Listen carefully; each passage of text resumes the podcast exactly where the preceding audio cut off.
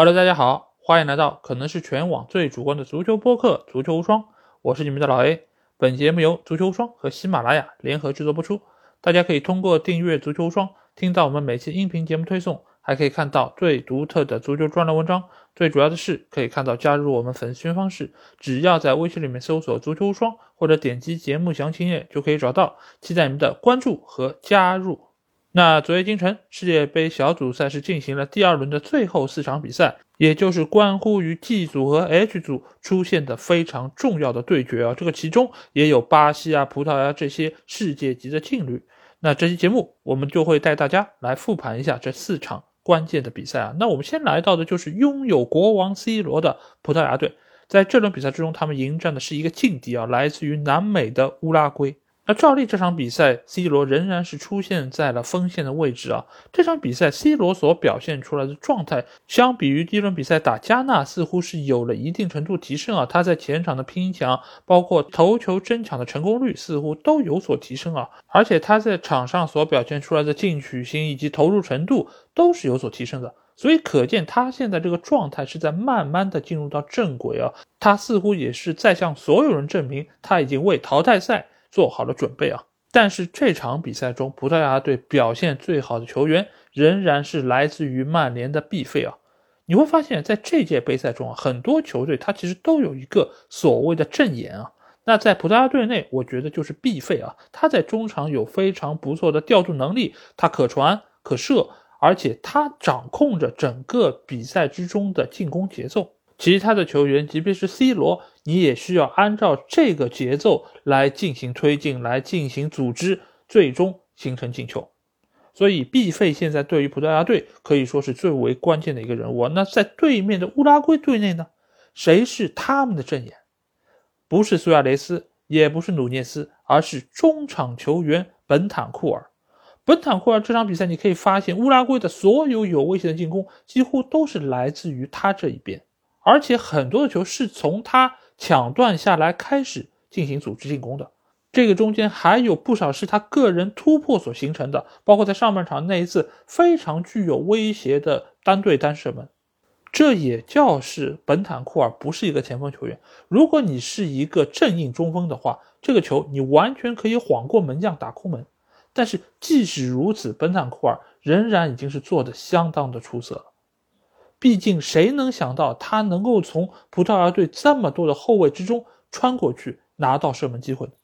那在这两个正眼球员的发挥之下，两个球队其实在场面上，我个人觉得是势均力敌的。直到那个进球出现，这个平衡才被打破。那个进球，其实，在互联网上现在有非常多的争议，都是说这个球到底应该算谁的呢？其实这个球算谁的不是那么重要，但是有一点我觉得非常重要，那就是 C 罗的存在，他的那个甩头的动作是严重干扰到了门将，是对于这个进球无比关键的。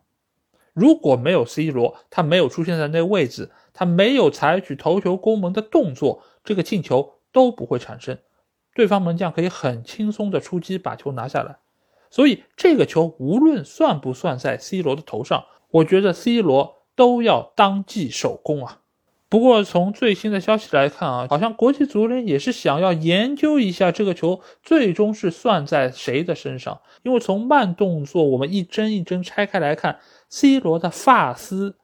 似乎是真的蹭到了皮球。当然，显然这样的一个力度是没有办法改变球的运行的方向的。但是碰到了就是碰到了。蹭到了，某种程度上也是和 C 罗的 DNA 发生了最微小的摩擦。那这个进球算在 C 罗头上，我觉得也没有太大的问题。毕竟，就像我刚才说的，这个进球，C 罗的功劳远比 B 费要大得多。那这个进球产生之后，整个场上的一个局面就完全不一样了。乌拉圭队是全力进攻，想要把比分扳平。在这个时候，他们也确实创造出了一定机会，包括戈麦斯的那个打中门柱的射门，包括苏亚雷斯在比赛结束之前那样一个必进球。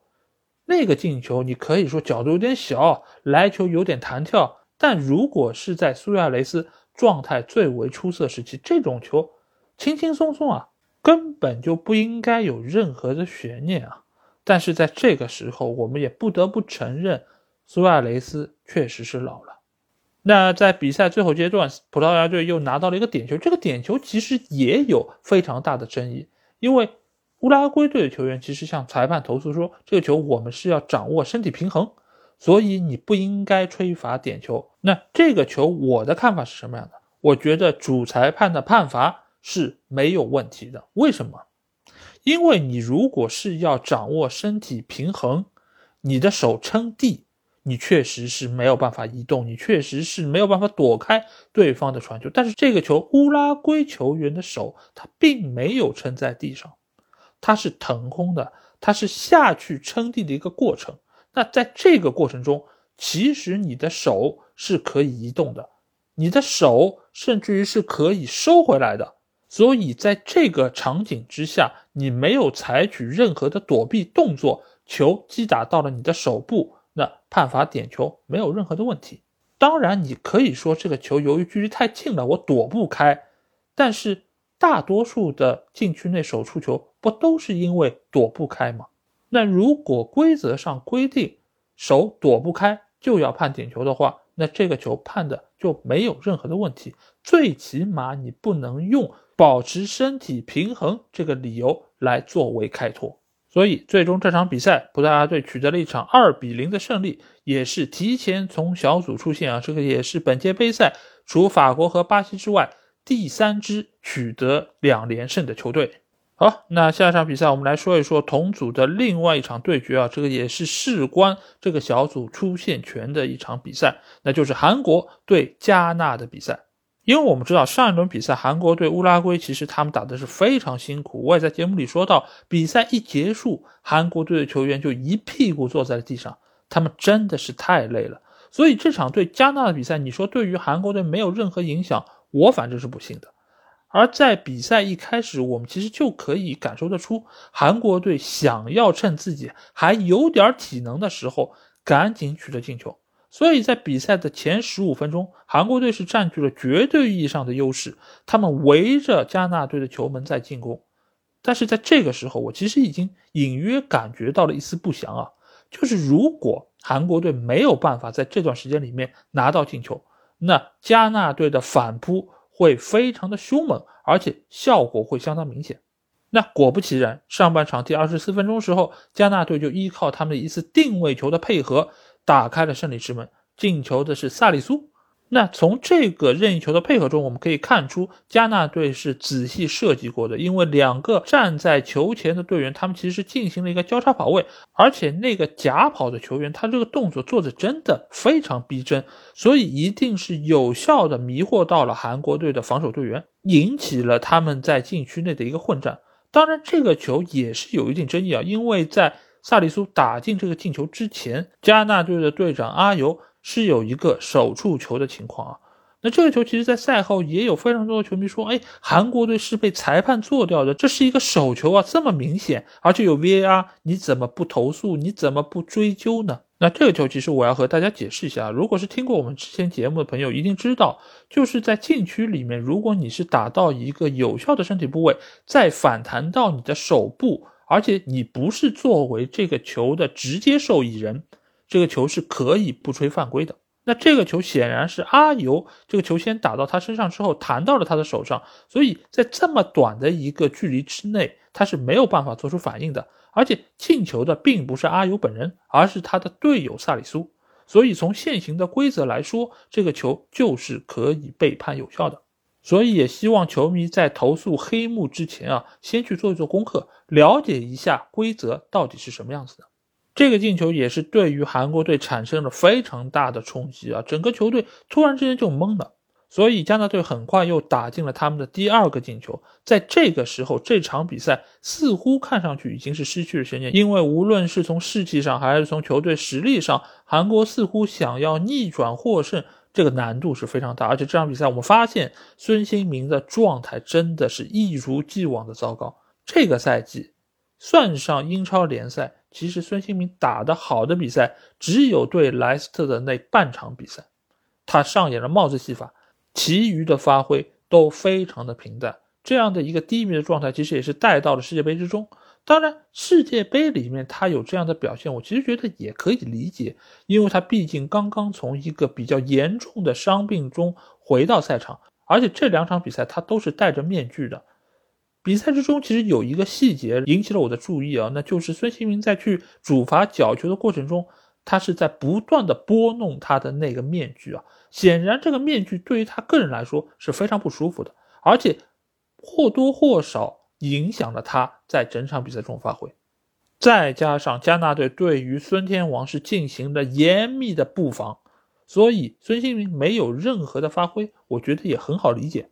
那到了这个时候，韩国队做出了一个非常重要的换人，那就是换上了他们在西甲效力的李刚仁啊。李刚仁，我们知道他曾经是被誉为一个天才的巨星啊，毕竟他在非常年轻的时候，也就是在世青赛就取得了骄人的战绩啊，所以他其实一直都被大家给予厚望。但可惜他随着年龄的慢慢增长，似乎没有太匹配大家对他这个期望。但是在这场比赛之中，我可以说韩国能够一度有取胜的希望，其实都来自于李刚仁。包括曹圭成的两个进球，其实也都和李刚仁有脱不开的关系。也正是依靠他们两个人的优异发挥，韩国队在短时间之内就把比分扳平。照理来说，这个时候韩国队的士气应该有一个非常大的提升。但是韩国队似乎在这个时候，他们没有抓住机会，一鼓作气拿下比赛。当然，另外一个因素是由于对方门将这场比赛发挥确实相当出色，他的高接低挡也是力保城门在之后的比赛中没有再度失手啊。但是，就当大家觉得韩国队有机会反超比分的时候，他们的后院又起火了。其实，一个球队的后防线实力是非常体现整个球队的一个整体性的。你只有防守做好了，你整个球队才能称之为是一个强队。而就在韩国队大举进攻压上的时候，对方已经把火力燃烧到你的阵营了。库杜斯的这个关键的进球，可以看出韩国队在防线上已经出现了非常严重的问题，禁区中路是无人看守的。当然，对方这个球是打死了，是让韩国队出现了几秒钟思维上的暂停。但是这并不是韩国队防守不利的借口。这个球你就不该放给对方球员这么大的空间。这个进球的产生，使得韩国队刚刚起来的一点势头马上就被浇灭了。所以在比赛的最后二十多分钟，韩国队像疯了一样的在进攻。当然有不少的球迷朋友说，哦，这场比赛韩国打的还是相当不错的，尽管是输了，虽败犹荣。但是我要说，这场比赛其实打得更好的绝对是加纳，而不是韩国。韩国在最后时刻有这么多射门，有这么多攻势，完全是因为他们已经是发疯了一样在进攻。大家可以想一下，如果你是一个被逼到绝境的人，你是不是会焕发出？不同于一般的勇气、力量以及战斗力，一定会有的。但是这个时候，往往也是你完全不顾章法、身上充满破绽的那个时期。所以这个时候，韩国队压上进攻，有这么多射门，并不代表他们的实力是比对方更强的，也不代表他们踢得好。如果不是因为加纳队本身实力有限，他将球权主动出让给你韩国。你韩国还真打不了这么舒服。你如果对面是一个，比如巴西队，比如说英格兰队，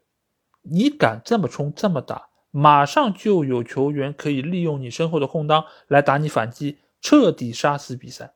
所以这就是一种搏命的踢法，它并不理性。这个是韩国在最后时刻没有办法了，因为再不进球，他们就要输了，而输了，他们出现的概率。就非常渺茫了，因为他们最后一轮的对手是实力最强的葡萄牙队啊。那这个小组的出线形势其实已经非常明朗，因为葡萄牙队两战全胜，已经是提前获得了小组的出线权。他们最后一轮比赛可以以一个比较轻松的心态来面对韩国队，而韩国队他必须要全力以赴来获得比赛胜利，因为这个是他们能够出线唯一的一个途径啊。而另外两个对手乌拉圭队以及加纳队，我们假设韩国队没有办法从葡萄牙身上爆冷拿到一场胜利，那加纳队和乌拉圭队就是谁获胜谁将获得小组的出线权。只是对于加纳队来说，他还可以接受平局这样的一个选项，所以他们的一个主动权相对来说是更大的。但是从实力的对比上来说，乌拉圭队似乎又是实力更强的一方，所以这场比赛将会成为 H 组小组出线的关键一战啊。而韩国和葡萄牙那场比赛，我觉得除了胜负这个看点之外，另外一个比较大的看点就是韩国天王孙兴民以及对面的国王 C 罗能不能够取得进球。毕竟这两个球员在他们的所在国以及在世界足坛都是拥有相当的人气和流量的，所以届时如果他们都可以有良好的发挥，那一定会为这届杯赛留下浓墨重彩的一笔啊。好，那接下去我们来到 G 组的比赛啊。那先来到的是巴西对瑞士这场。这场比赛在开始之前，其实不少球迷就预测瑞士队会成为巴西队一个非常难缠的对手啊。毕竟双方在以往的交锋的历史上，其实瑞士一点也不落下风。而且这届杯赛，瑞士队他仍然是秉持着他以往防守见长的这么一个风格。所以大家也想看一看到底是巴西的矛更锐利呢？还是瑞士队的盾更加坚固呢？那比赛从一开始，其实双方就展现出了自己非常独特风格。巴西队我们知道，他中前场有非常多出色的进攻球员，可以说是十八般兵器，样样精通啊。右边路有拉菲尼亚，他有相当出色的带球突破能力以及内切的射门能力，而且他在内切内下时候，他还可以选择我是射门。还是传球，因为在上半场，其实他就给维尼修斯传出了一脚相当精准的圆月弯刀啊，只可惜维尼修斯脚下打滑，没有吃准部位，错过了这样一个宝贵的得分良机。当然，另外一方面，他们在中锋位置上拥有理查里森，理查里森在巴西队内可以说是一个勤勤恳恳的劳模形象。他不但在锋线上有自己的威胁，他还经常可以回撤到中场来拿球，参与到队伍的进攻组织之中啊！可以说他就是一个年轻的愣头青版的哈里凯恩啊！显然，他这半年在热刺队内也是从哈里凯恩这里偷了不少师啊！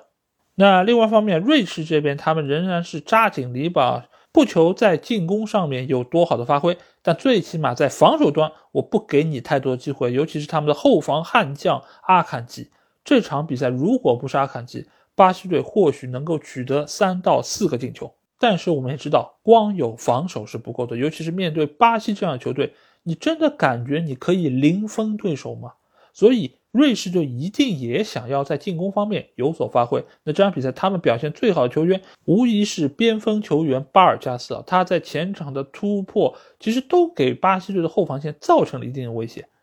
但是不知道为什么，瑞士队的主教练在下半场第六十多分钟就把巴尔加斯换下了，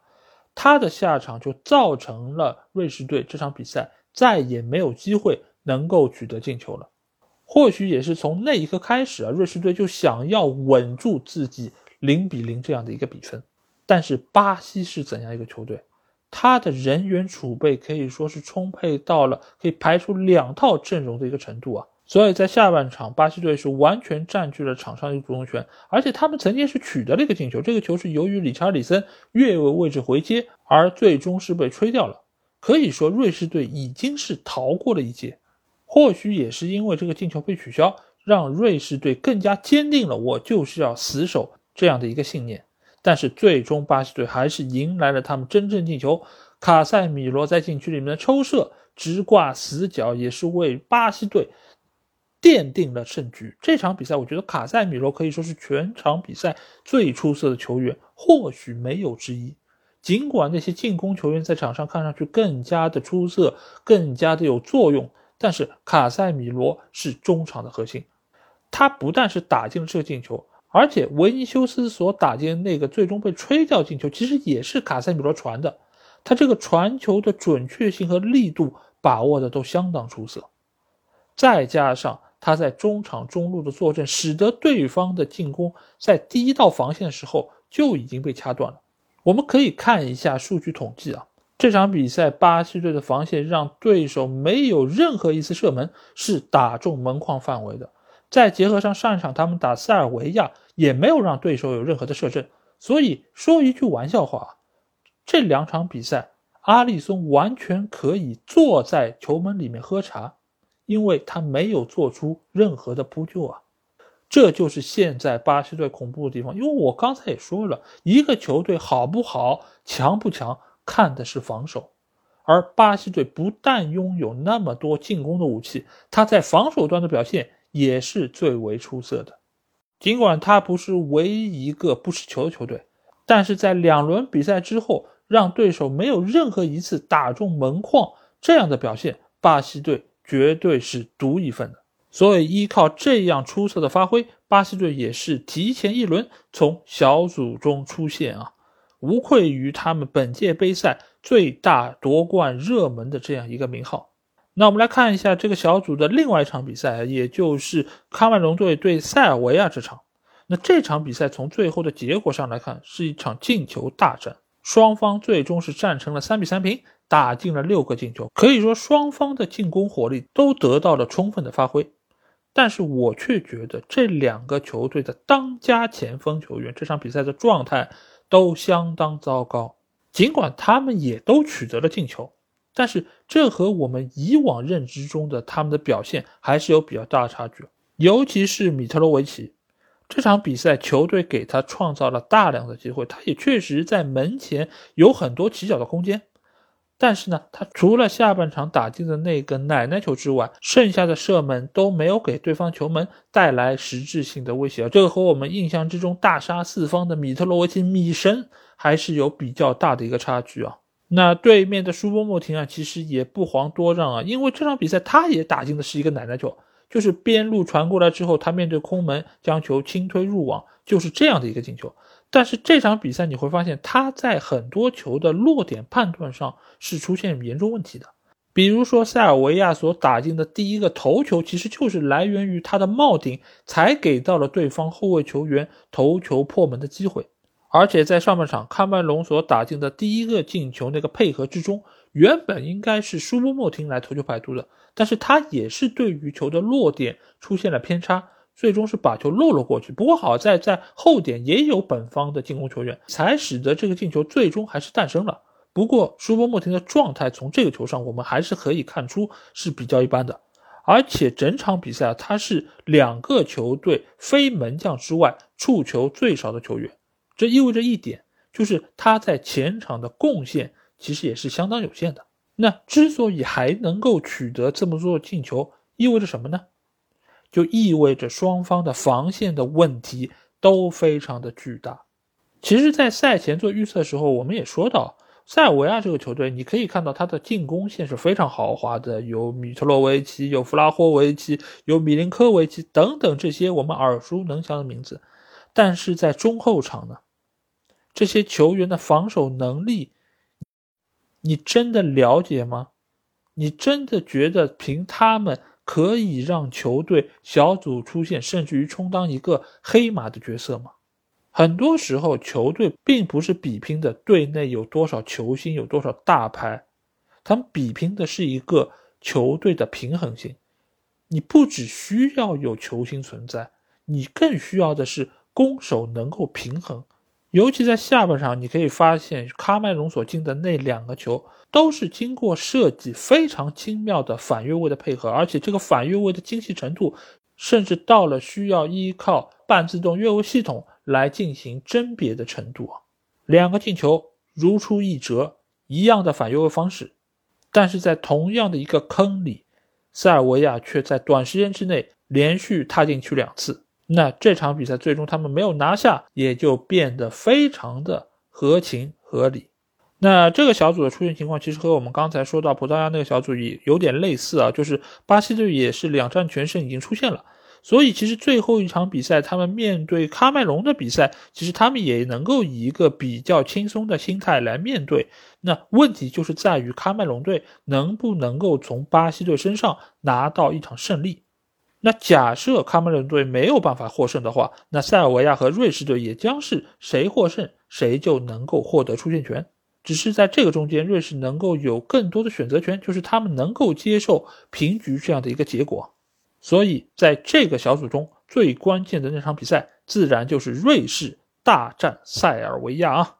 好，那这期节目基本上就是这样啊，在这里先要做一个预告，就是在我们节目上线这一天的下午，也就是十一月二十九号的下午两点，我将会和看台 FM、还有越位 Offside 以及足坛加论这三个节目的主播进行一场直播。那直播的地点就在喜马拉雅，到时候也是欢迎大家可以来收听。我们要聊的话题，自然就是在世界杯已经进行了两轮的情况之下。对于出现情况的一个预测，以及对于过往这些比赛的一个复盘和分析啊，内容是非常的详实，干货满满，欢迎大家到时候能够过来捧场。那同时你在听了我这期节目之后，有什么话想对我说，也可以在我们的评论区留言。如果想要和我直接交流畅聊世界杯的话，也可以来加我们的群，只要在微信里面搜索“足球双”就可以找到，期待你们的关注和加入。那这期节目就到这儿。我们明天的无双短评节目再见吧，